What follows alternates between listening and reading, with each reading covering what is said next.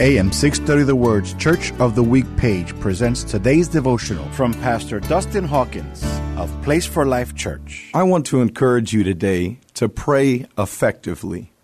Prayer is the bridge that engages heaven and earth. Prayer is what Elijah used in order to see what he had spoken to Ahab come to pass in 1 Kings chapter number 18 prayer has a way of opening up heaven and hearts at the same time. It gets out of us what needs removal as it gets to us what was designed and predestined for us. I want to encourage you today to bridge the gap between your present and your future by praying effectively.